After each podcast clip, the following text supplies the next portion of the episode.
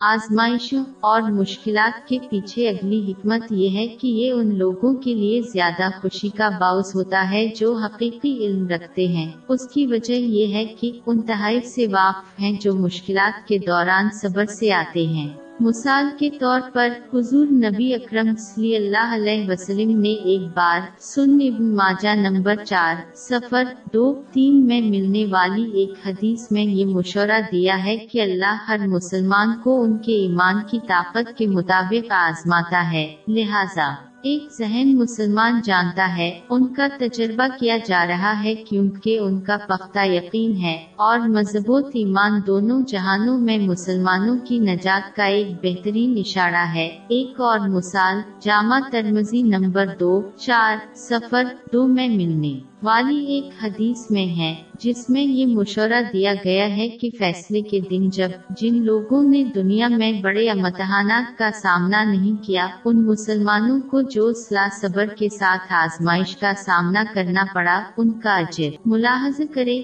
وہ چاہیں گے کہ انہیں زمین پر اپنی زندگی کے دوران اس طرح کی مشکلات کا سامنا کرنا پڑا، جیسے کینچی سے خالی کاٹنا۔ ایک مسلمان جس کو یہ علم حاصل ہے، وہ خوشی پائے گا کیونکہ انہیں امید ہے کہ اللہ کی طرف سے دونوں جہانوں میں ایک بہت بڑا اجر ملے گا۔ یہ اس شخص کی طرح ہے جو کڑوی دوا خوشی سے کھاتا ہے جو اچھی صحت کی طرف جاتا ہے۔ باب انتالیس آئی دس۔ جو صبر کرنے والے ہیں ان کو بے شمار ثواب ملے گا۔ امتحانات اور مشکلات کے پیچھے اگلی حکمت یہ ہے۔ کہ یہ ایک مسلمان کا سبب بن سکتا ہے، جس سے وہ اللہ کا حقیقی شکریہ ادا کر سکتا ہے۔ یہ تب ہے جب ایک مسلمان داخلی طور پر اعتراف کرتا ہے کہ ہر تحفہ ان کو اللہ کے سوا کسی اور نے نہیں دیا ہے۔ وہ اللہ کی حمد۔ کرتے ہیں اور ان کے کلام سے شکر ادا کرتے ہیں اور وہ ہر تحفہ کو اسلام کی تعلیمات کے مطابق استعمال کرتے ہوئے حقیقی شکر زار کا اظہار کرتے ہیں۔ اس سے تحائف میں اضافہ ہوتا ہے۔ باب چودہ آئی سات۔ کہ اگر شکر کرو گے تو میں تمہیں زیادہ دوں گا۔ جب کوئی